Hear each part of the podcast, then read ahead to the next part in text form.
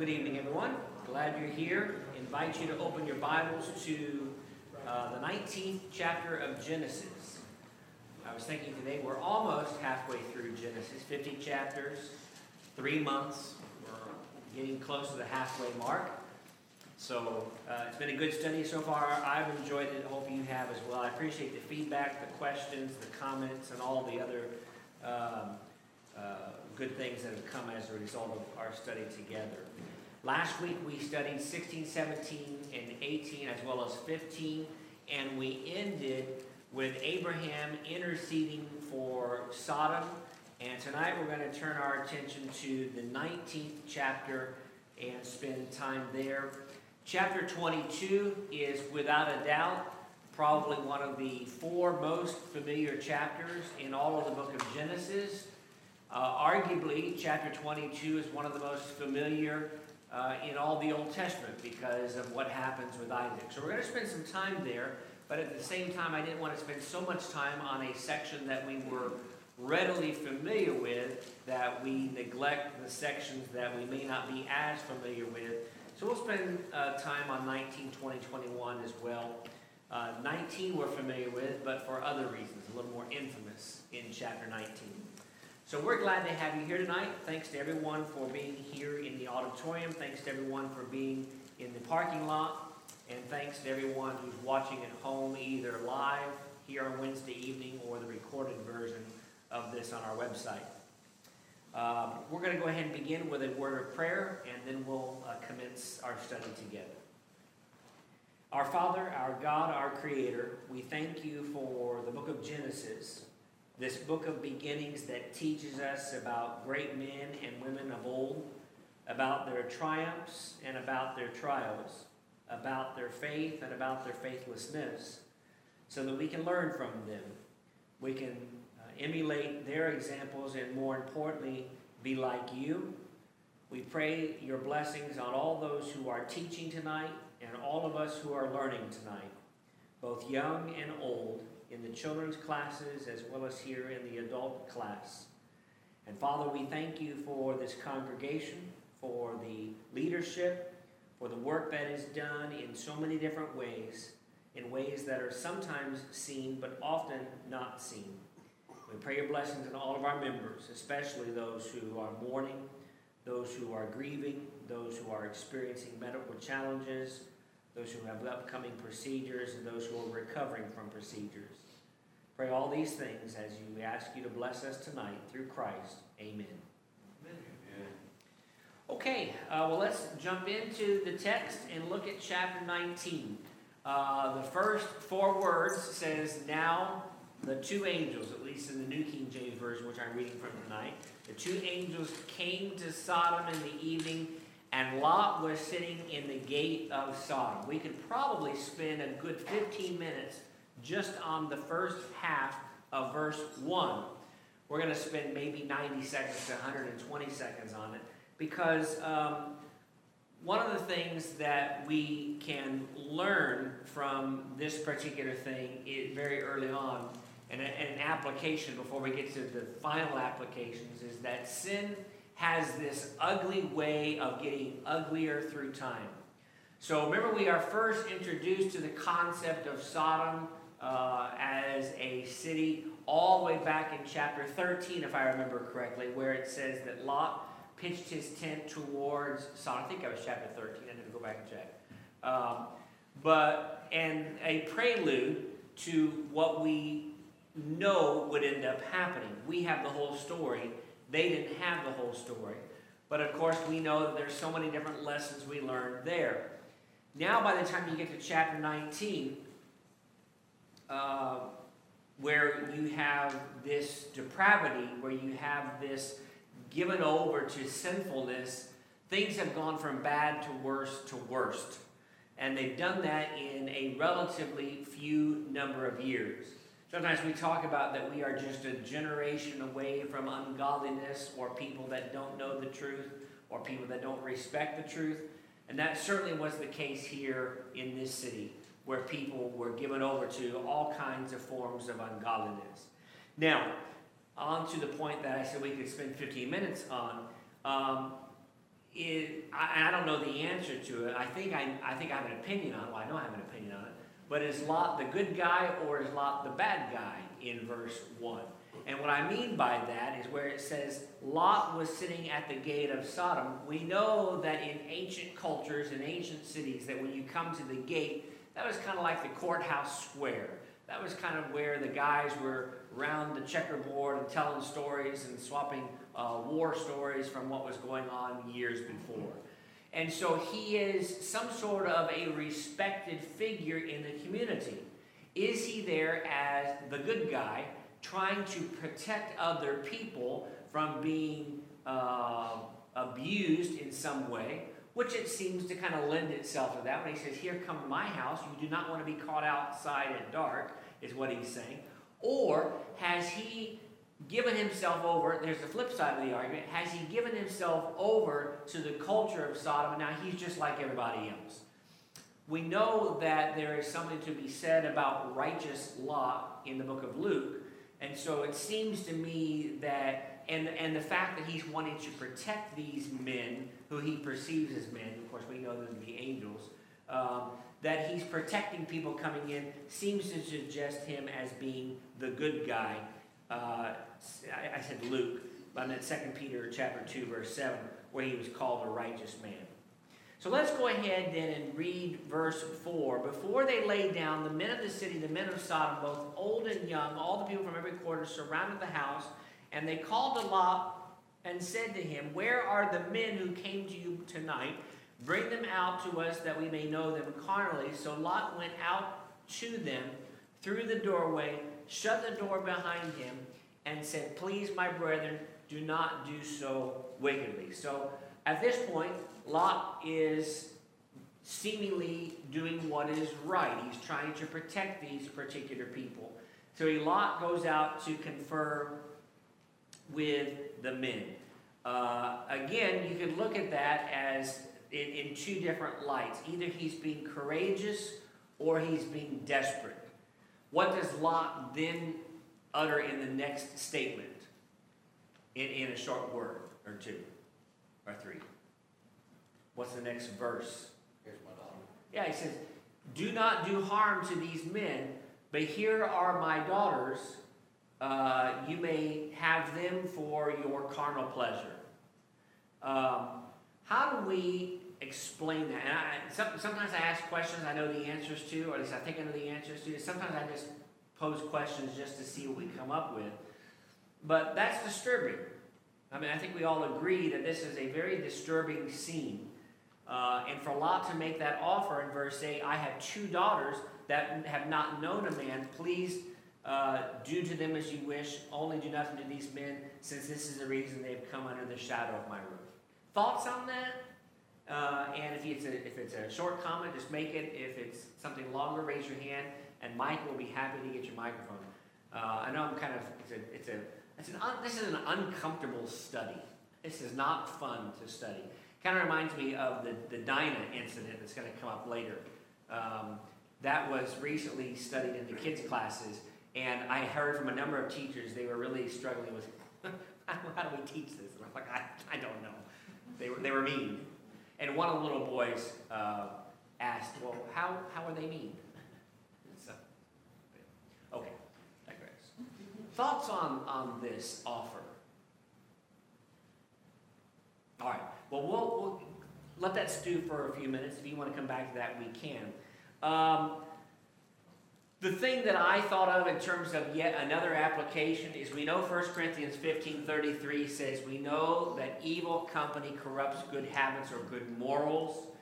So, if, if nothing else, I wonder if Lot would have ever thought about making this kind of an offer had he not lived in the company of evil men and women who helped mold him in that evil thinking way.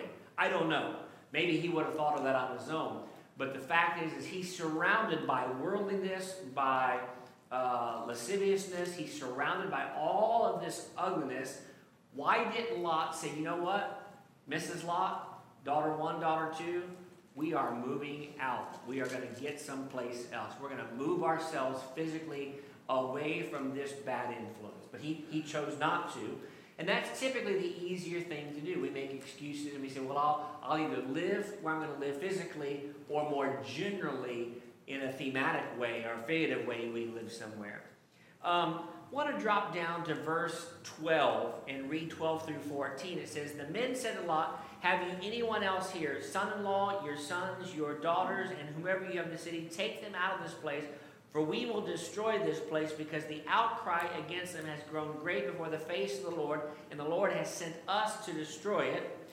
And then verse 14 So Lot went out and spoke to his sons in law uh, who had married his daughters and said, Get up, get out of the place, for the Lord will destroy this city. But to his sons in law, he seemed to be joking.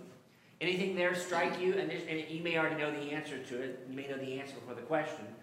But anything strike you in that verse? Guess what I'm thinking? This, this, this is that game we play sometimes. The thing that struck me was reference to sons in law, right? Because we know back in verse 8 here are my daughters, they have not known a man, so they are not married. Uh, anybody reading from the ESV tonight? Okay. Uh, bonus points to David Tirado tonight. A thousand bonus points. Uh, in his verse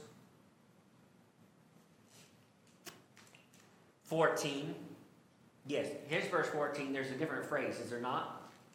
Yeah. And I think it might be in the New American Standard, and I, I didn't check the NIV. But in the ESV, it says, who were to marry his daughters. So uh, when it comes to this, uh, the ESV says, who were to marry. So that may be one way of reconciling the language that is being used here. Maybe they were betrothed to these men. Uh, and then the other possibility is that Lot has been in Sodom for a number of years. He hasn't been there for just a week or two. He's been there for quite some time uh, as Abraham is getting older, Sarah is getting older, they're all getting older through this progression of the story. And that is, um, in addition to who were to marry, one possibility is that there were other daughters who had been married. So it could be that as well. Yes, uh, over here to Patrick, Michael. Uh, and then we're going to continue in chapter 19 here in just a second. Yes, Mr. Patrick. So going back a little bit to uh, Lot offering his daughters, I think it's a good example. Sometimes, especially when it comes to what the public will see, we kind of uh, choose one sin over the other and classify sins. So in this case, he was like, well, you know, don't hurt my guests, but here, just have my daughters. No biggie, uh, which is a terrible thing. Excuse me, a terrible thing. Um, in, in today's world, a big example that comes to mind is, uh, you know, premarital sex. Someone might say, oh, well, don't do that, but if you are going to do it, at least use protection. That way you don't get pregnant. And the baby is not the issue uh, in that, and the issue is the sin. And so I think sometimes we try to cover up sin with more sin that seems quote unquote less bad, and in reality, all sin is equal. I like that. Uh, I, I, I, had not thought of it from that angle the idea of one sin being different from another sin, or one sin being more heinous than the other sin. Sin is sin is sin. And there will be people who do not go to heaven because of murder and all kinds of other horrible things, and people that don't go to heaven because they were just liars and gossips. Uh, and I say just, you understand my point that I'm making here, is that we, as Patrick says, do clarify, David Tirado over here as well, we do uh, classify those things. And that's, that's a really good observation. Thank you, Patrick, for saying that. Appreciate that. Uh, Mr. David Tirado. So, so question, could it be where later on we see Abraham that has the belief that God will resurrect his son. He knows, and we see it in the first few uh, verses where he recognized these men. Um, he knew that they were from the Lord, and could it be that he had the faith that although he did uh, extend the offer of his daughters, he knew they would be protected at the end? Hmm. You're talking about Lot here, right? Yes. Okay. I don't know. How's that for an answer? See, teaching is easy. You just say, I don't know, when someone asks you a question. You just move on.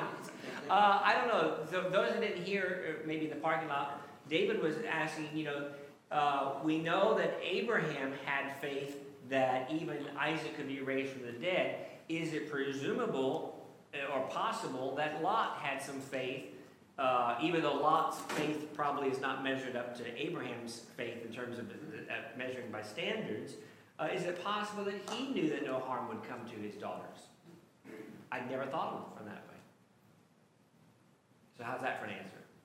Fair enough, Fair enough, right? Okay. All right. Uh, let's go ahead into the last uh, half of chapter 19. Uh, we are familiar with what ends up happening to Sodom and Gomorrah. If you haven't read ahead, spoiler alert, uh, the cities do get destroyed by way of fire and brimstone.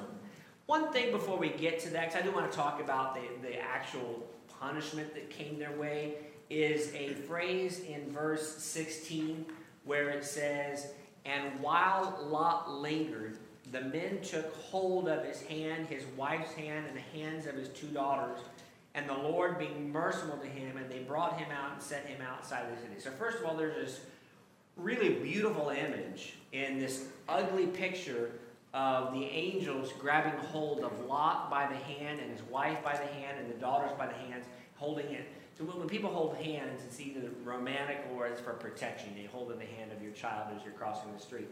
Come on, we got to get going here. But the fact is, is Lot lingered. So Mrs. Lot gets the brunt of the uh, picture because of her turning back, which we'll talk about here in just a second or so. But was she the only one who seemed to have a attachment to the city? Probably not. Uh, again, Lot has been there now for a number of years. He's probably got friends there. Going back to the bargaining, where he goes 50, 45, 40, 30, 20, 10, the point that I made last week is that it's very possible, I think it was last week, that Lot's extended family uh, was inclusive of people over the 10, such that Lot would have had friends or potential family members uh, who were going to perish in the fire and brimstone.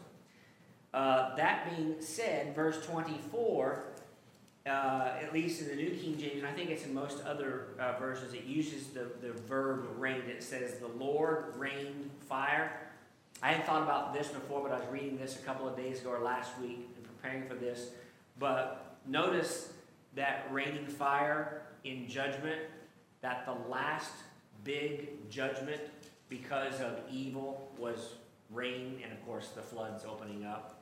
So now we know that God has promised with the rainbow back in Genesis chapter 8 and 9 that he wasn't going to destroy the earth again in totality by water. And we know that Sodom or Gomorrah, that and Gomorrah, they were destroyed in a in a uh, limited way, in the sense that not the whole earth. But it's just interesting the idea of God's raining down His judgment. Uh, God reigns, R E I G N S, and God reigns, R A I N S. Just kind of think about that as a way of, of approaching this. Let's talk about uh, Lot's wife, though. Um, we are told to remember Lot's wife. So we better remember Lot's wife. So there's been, you know, plenty of sermons, and the, the perfect title is Remember Lot's Wife. Or, or what do you want to remember about Lot? And all the different lessons that we learn. But let's just spend just a, a couple of minutes on that before we move on. Um, why did she look back?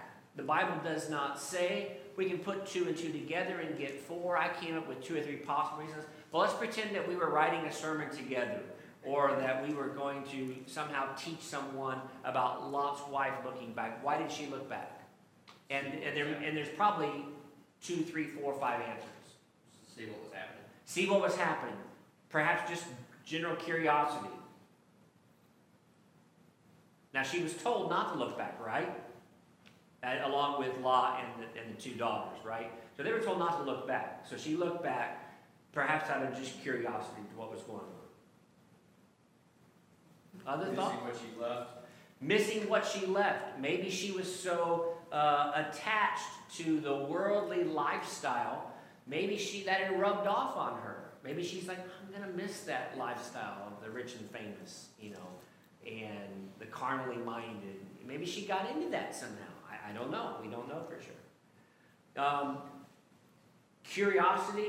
I put up there. Another thing is maybe she didn't fully trust God. Maybe she didn't really believe Him. Uh, maybe she wasn't as familiar uh, with the story of God and the flood and all of the things that had transpired earlier. Which leads us to a third possibility. I, I hadn't thought of this until a couple of years ago, and someone pointed it out that maybe Lot's wife was originally from Sodom. If Lot's going to go and move to Sodom, we don't read about his wife until later in the story. Uh, if he's going to pitch his tent towards Sodom, move into the city, then be an elder at the gate, and again, that can be a positive or a negative, as we talked about in the introduction. Uh, would we put it past him to marry uh, someone who is from the city? Maybe that's the case as well. Um, lastly, here in chapter 19 um, is the descendants of Lot. It's always good to know where people come from. It's good to know our history. Um, who, what two groups of people come from? The descendants of Lot, Moabites, and the Ammonites, right? So that's the second point that I put up here. We'll come back to this point here. But the Moabites and the Ammonites, uh, who was the father of those children? Sorry, who is the father of Ben-Ammi and Lot, right? So this would be a case for those of you that wanted to figure this out, where one is a grandfather and a father at the same time, right? Does that work out? Kind of in a way. Uh, you get my point in that we have, again, perversion, this time on the part of the daughters. The irony is this remember what um, Lot had offered to the men outside of the house? Here, take my daughters, and, and, and we're fortunate that we don't have children, and abuse them. Now, what ends up happening? They turn around and abuse him. So, I mean, just think about Genesis has a lot of ugly stuff in it. Uh, things that are uncomfortable to read and that go back to that very first point that I made and probably the biggest application of our entire study tonight, and that is sin has a way of influencing us in big, ugly ways beyond our, beyond our comprehension. Okay, all right, let's go ahead and if we, well, I'll try to save some time for comments at the at the very end, but I want to get into chapter 20 and say and and uh, Brian talked about chapter 12 uh, a few weeks ago when I was gone. Uh, and chapter 20 is where Abraham comes and he says regarding Sarah, his wife, uh, he says, Abraham, or Abraham said to said of Sarah, his wife, she is my sister, and Abimelech, king of Gerar or Gerar, sent and took Sarah. Uh, this is probably unfair because I wouldn't have known this had I not looked it up. Or, uh, but how many years have passed between chapter 12 and the events of chapter 20? By, it, by my calculation, it's 25 years here, right? So two and a half decades have passed. Um, we're getting close to Abraham and uh, having a son, which we'll talk about uh, tonight in just a minute or two. One of the interesting things about this is in protecting Abraham and saying, You cannot do that. Do not know? Verse 7 Abraham, restore the man's wife, for he is a prophet. This is the first time the word prophet is used in the Bible. And, you know, if, I would, someone to say, when's the first time the word prophet is used? I would probably guess Isaiah or Jeremiah or somewhere in, in a prophetic book, right? But uh, Abraham is referred to by the Holy Spirit as a prophet on this particular occasion. And then note, if you would, and I know we're going through chapter 20 very quickly here, note, if you would, that there's some irony here. Uh, who reprimands whom at the end of chapter 20? Uh, the, the king uh, here uh, is reprimanding Abraham. So a non godly pagan leader is looking at a godly leader and saying, Shame on you. Why did you do this to me? So I think we're familiar with chapter 12 and what happened with him lying. Uh, Abraham does do something very childish in chapter 20. Remember where he says, uh, uh, Michael, uh, Nathan's up here. Uh, remember where he said, "Well, she really is my sister." Remember where he said that, and that was true because they were they were half sisters. But it's like it, someone called that childish. Well, it really is true what I said. Yeah, Brother Gochi. And one thing that sort of stands out to me is, is Abimelech being a pagan king, as you just referred, um, God spoke to him. And, Yeah. You know, and, and I think our, our standard of thinking is, well, God only speaks to his people. Absolutely. And in this instance, we have that example that I'm glad you he brought that. spoke to one who we would consider not his people, you know, on behalf of his people. You know, he, he spoke to him on behalf of Abraham to, to save Abraham, you know, in that sense, or at least it's perception given. Yeah, um, I've done a study before, or heard a stor- study before, I may have done a sermon on it at some point. Uh, the idea of, of the gospel message in the Old Testament. The gospel the idea of the good news to all people, Jew and Greek. And that is a very New Testament concept, except we get certain glimpses throughout the Old Testament where God either speaks to or uses non Hebrews, non Jews, non Israelites, and he uses them for various purposes to get his job done. Um, you know, you have probably the most famous example of that is, uh, well, one of the most famous examples is Rahab, a, who was not only instrumental in protecting God's people, but also has the um, uh, her name recorded in the lineage of Christ Himself. So I think that's something to be said for God interacting with these outsiders, so to speak. Okay? All right. Uh, let's go ahead and move to chapters 21 and 22 for the final uh, 20 minutes of our study together. Because we do want to spend time in, in 21, I mean, in 22. But 21 is important as well. They're all important. Like someone said, what's your favorite book of the Bible? It's hard to say because does that mean the others aren't your favorite? No, I like them all. Uh, but 21 is important as much as this 22. Uh, this is the birth of Isaac. Uh, the birth of Isaac was predicted, you remember, in 17 and predicted in 18. So now is the fulfillment. The Lord visited Sarah as he had said. The Lord did for Sarah as he had spoken.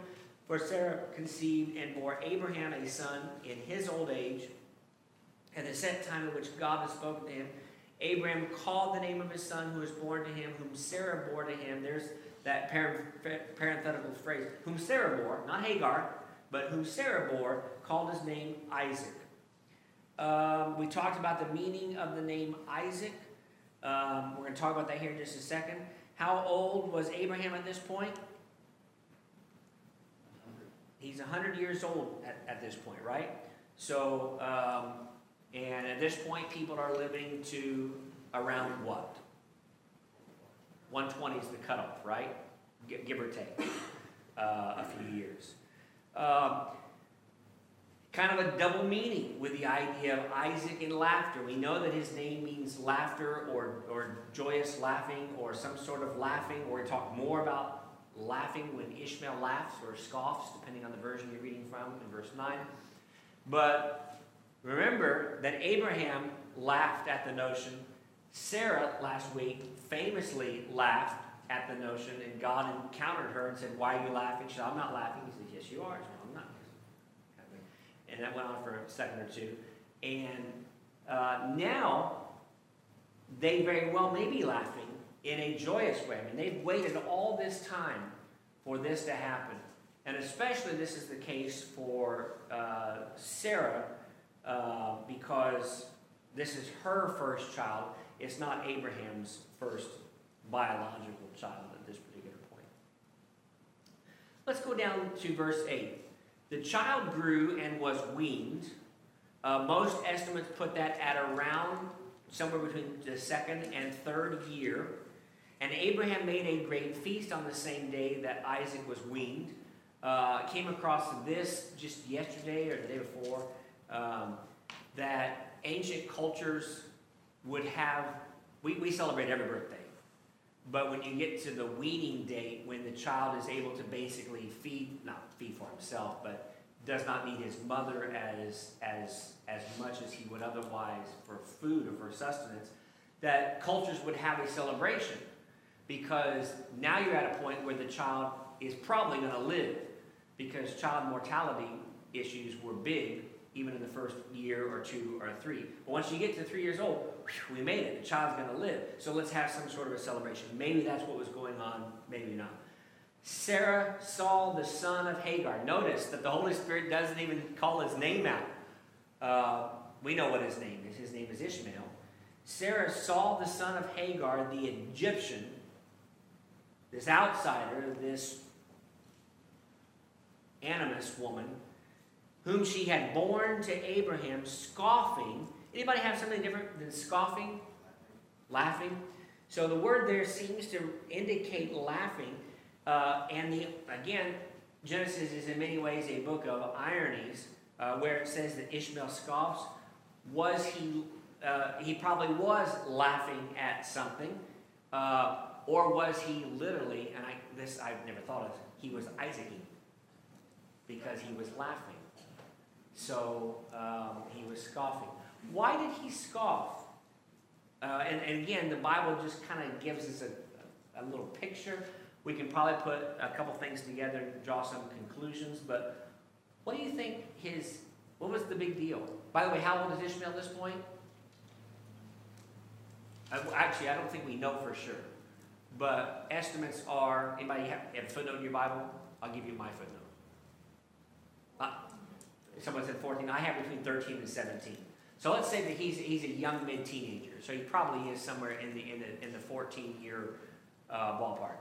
And everyone knows that 14-year-olds are at the height of their maturity, and, you know, they never make any sort of, you know, we can say that without them being in the room. We get away with that. Um, so they have some maturity issues. What's it mean that he scoffed or laughed? What was he, what was he doing? So in the Spanish version, this says making fun of. Making fun of in the Spanish version. Okay, I like that. Yeah. You know, maybe he's making fun of the fact that, oh, look, he's finally three years old. A big deal now. Look at me, I'm 14. I don't know, maybe he's doing that kind of thing. Um, some have suggested that it went deeper, that he was playing the role of the heir. Uh, I don't know if that's the case or not. If he was, that's going to get Sarah very upset very quickly that he's taking on this role of, well, I'm the firstborn son, technically, in this family, not this laughing child over here. I'm the one that really came first. I'm, I'm 12 years older, 11 years older, however much older he was at this particular point. Um, and so Sarah gets upset. And what does Sarah do? Not the first time she's got upset. What does she do here? Tells Abraham to drive her out. Drive her out. Banish that woman. Get her out of here. I don't want her anymore. Who is bothered by this?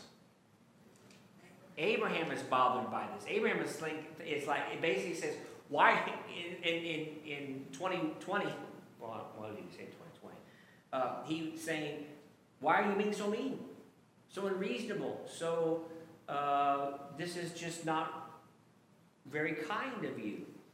Uh, some have suggested, and I thought this was well, kind of interesting because there's so many deep ways of looking at Genesis and applying it in different ways, is that maybe by saying we've got to get Hagar out of here and we've got to get Ishmael out of here, that essentially this is evidence that Sarah believes that Isaac is the one.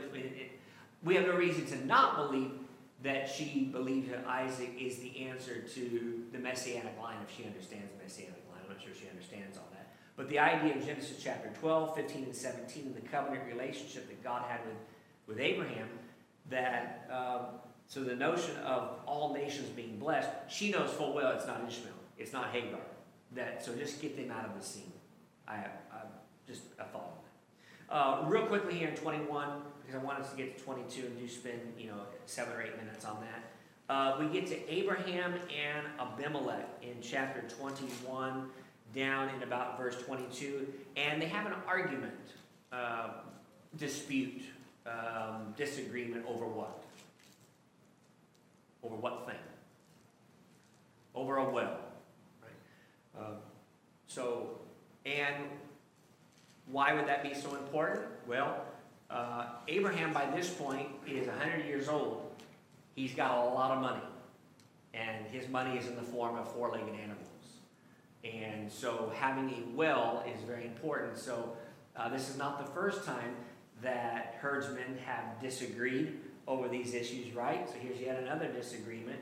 Uh, and so they basically come up with some sort of a covenant or some sort of an agreement And where does that agreement take place? In chapter 21 late. Starts with a B. Beersheba. Happens in Beersheba, which incidentally uh, is the first reference to the well at Beersheba, is in verse 14. And Beersheba will be referenced 10 times in Genesis. Here's the first of 10 times. Uh, it'll, it'll figure big in chapter 26. It'll figure big in chapter 46, uh, where Jacob is going to go to that spot, where in chapter 26, Isaac is going to go to that spot. So just kind of put Beersheba up in the corner of your brain somewhere, um, and just remember that. We'll come back and deal with that uh, either next week or the week after. Uh, anything uh, else on 21 before we spend our final seven minutes on 22? All right, so 22 is without a doubt the most uh, uh, familiar, but yet I, I, didn't want us just to skip it and not study it, uh, but I want us to view the text by focusing on the text, the order in which it's written, and look at it from a foreshadowing point of view. You may have done this before in exercises. This uh, sometimes in a Lord's Supper talk, someone will go to Genesis 22. You could make some applications about uh, the Lord's Supper from Genesis 22 and the sacrifice of Jesus. Uh, it, this is a chapter that is, uh, it lends itself to, to, to a sermon. It lends itself to applications. One of the things that jumps out to me uh, in verses 1 and 2, um, God tested Abraham. We know that testing is different than tempting. We know that Job was tested. Uh, but we know that let it not be said that uh, a man is tempted by God, for God does not tempt any man, right? Uh, and Abraham says, Here I am. He says, Take now your son, your only son Isaac, whom you love, and go to the land of Moriah and offer him as a burnt offering on the mountains of which I shall tell you. And Abraham rose early in the morning, sat on his donkey, and prepared to do what God had asked him to do. I, I paraphrase the last part.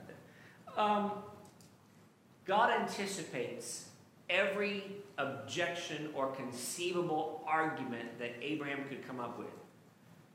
It's like God says, I know he's your son. Yeah, I know he's your only son. By the way, I, always wondered what Ishmael would have thought when he read Genesis 22. Like, about me.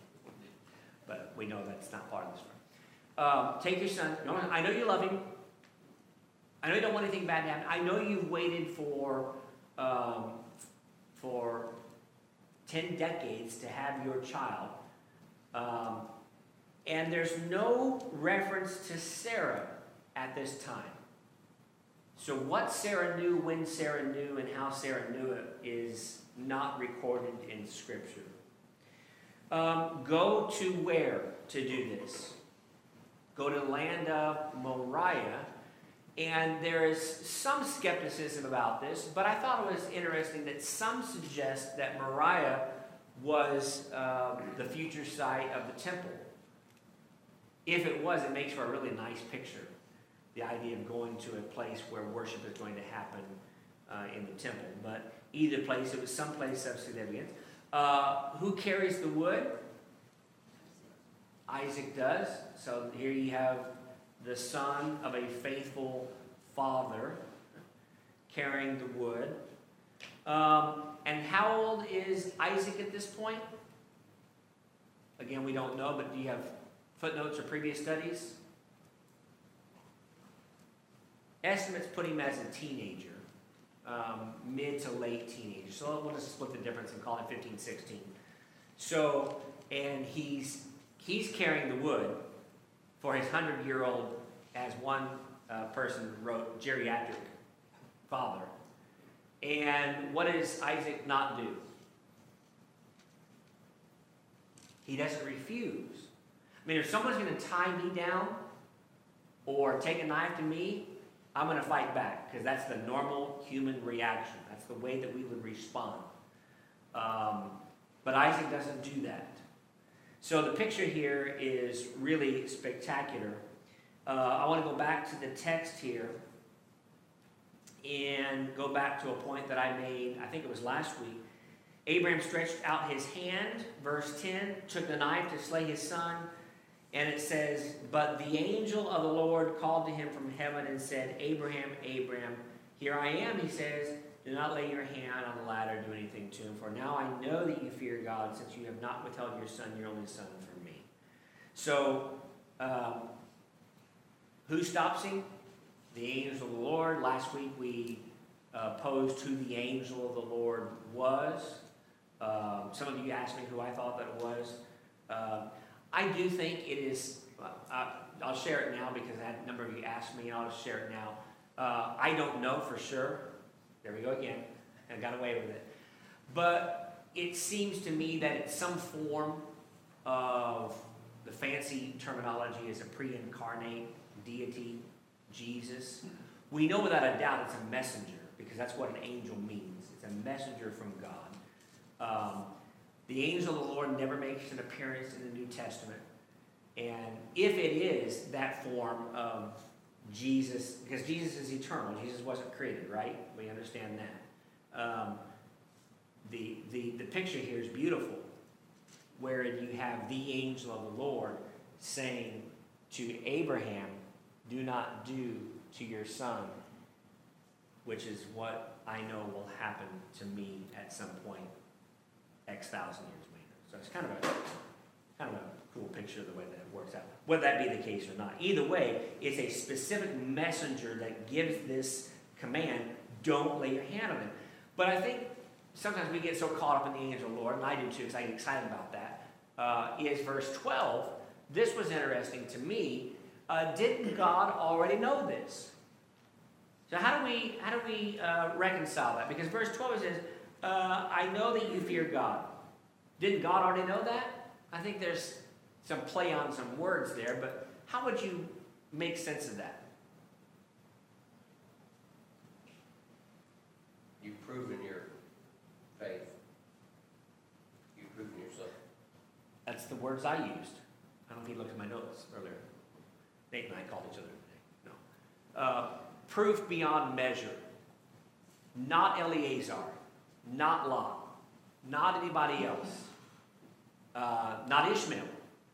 I remember Eleazar and Lot were kind of uh, not heirs of Abraham, but perceivably could have been made a claim to an heir uh, by way of adoption or by way of a relationship that they had. Uh, I, I, think it's, it's where God is saying through the Holy Spirit, indeed, absolutely, you have proven beyond a shadow of a doubt that you trust me. It's not that Abraham hadn't already proven that from Genesis 12, now 11 chapters later. It's just that it's being seen uh, bigger. Okay, we've got two minutes before we wrap up. I've got four quick observations. Any last minute comments, questions, concerns? All right. Uh, number one,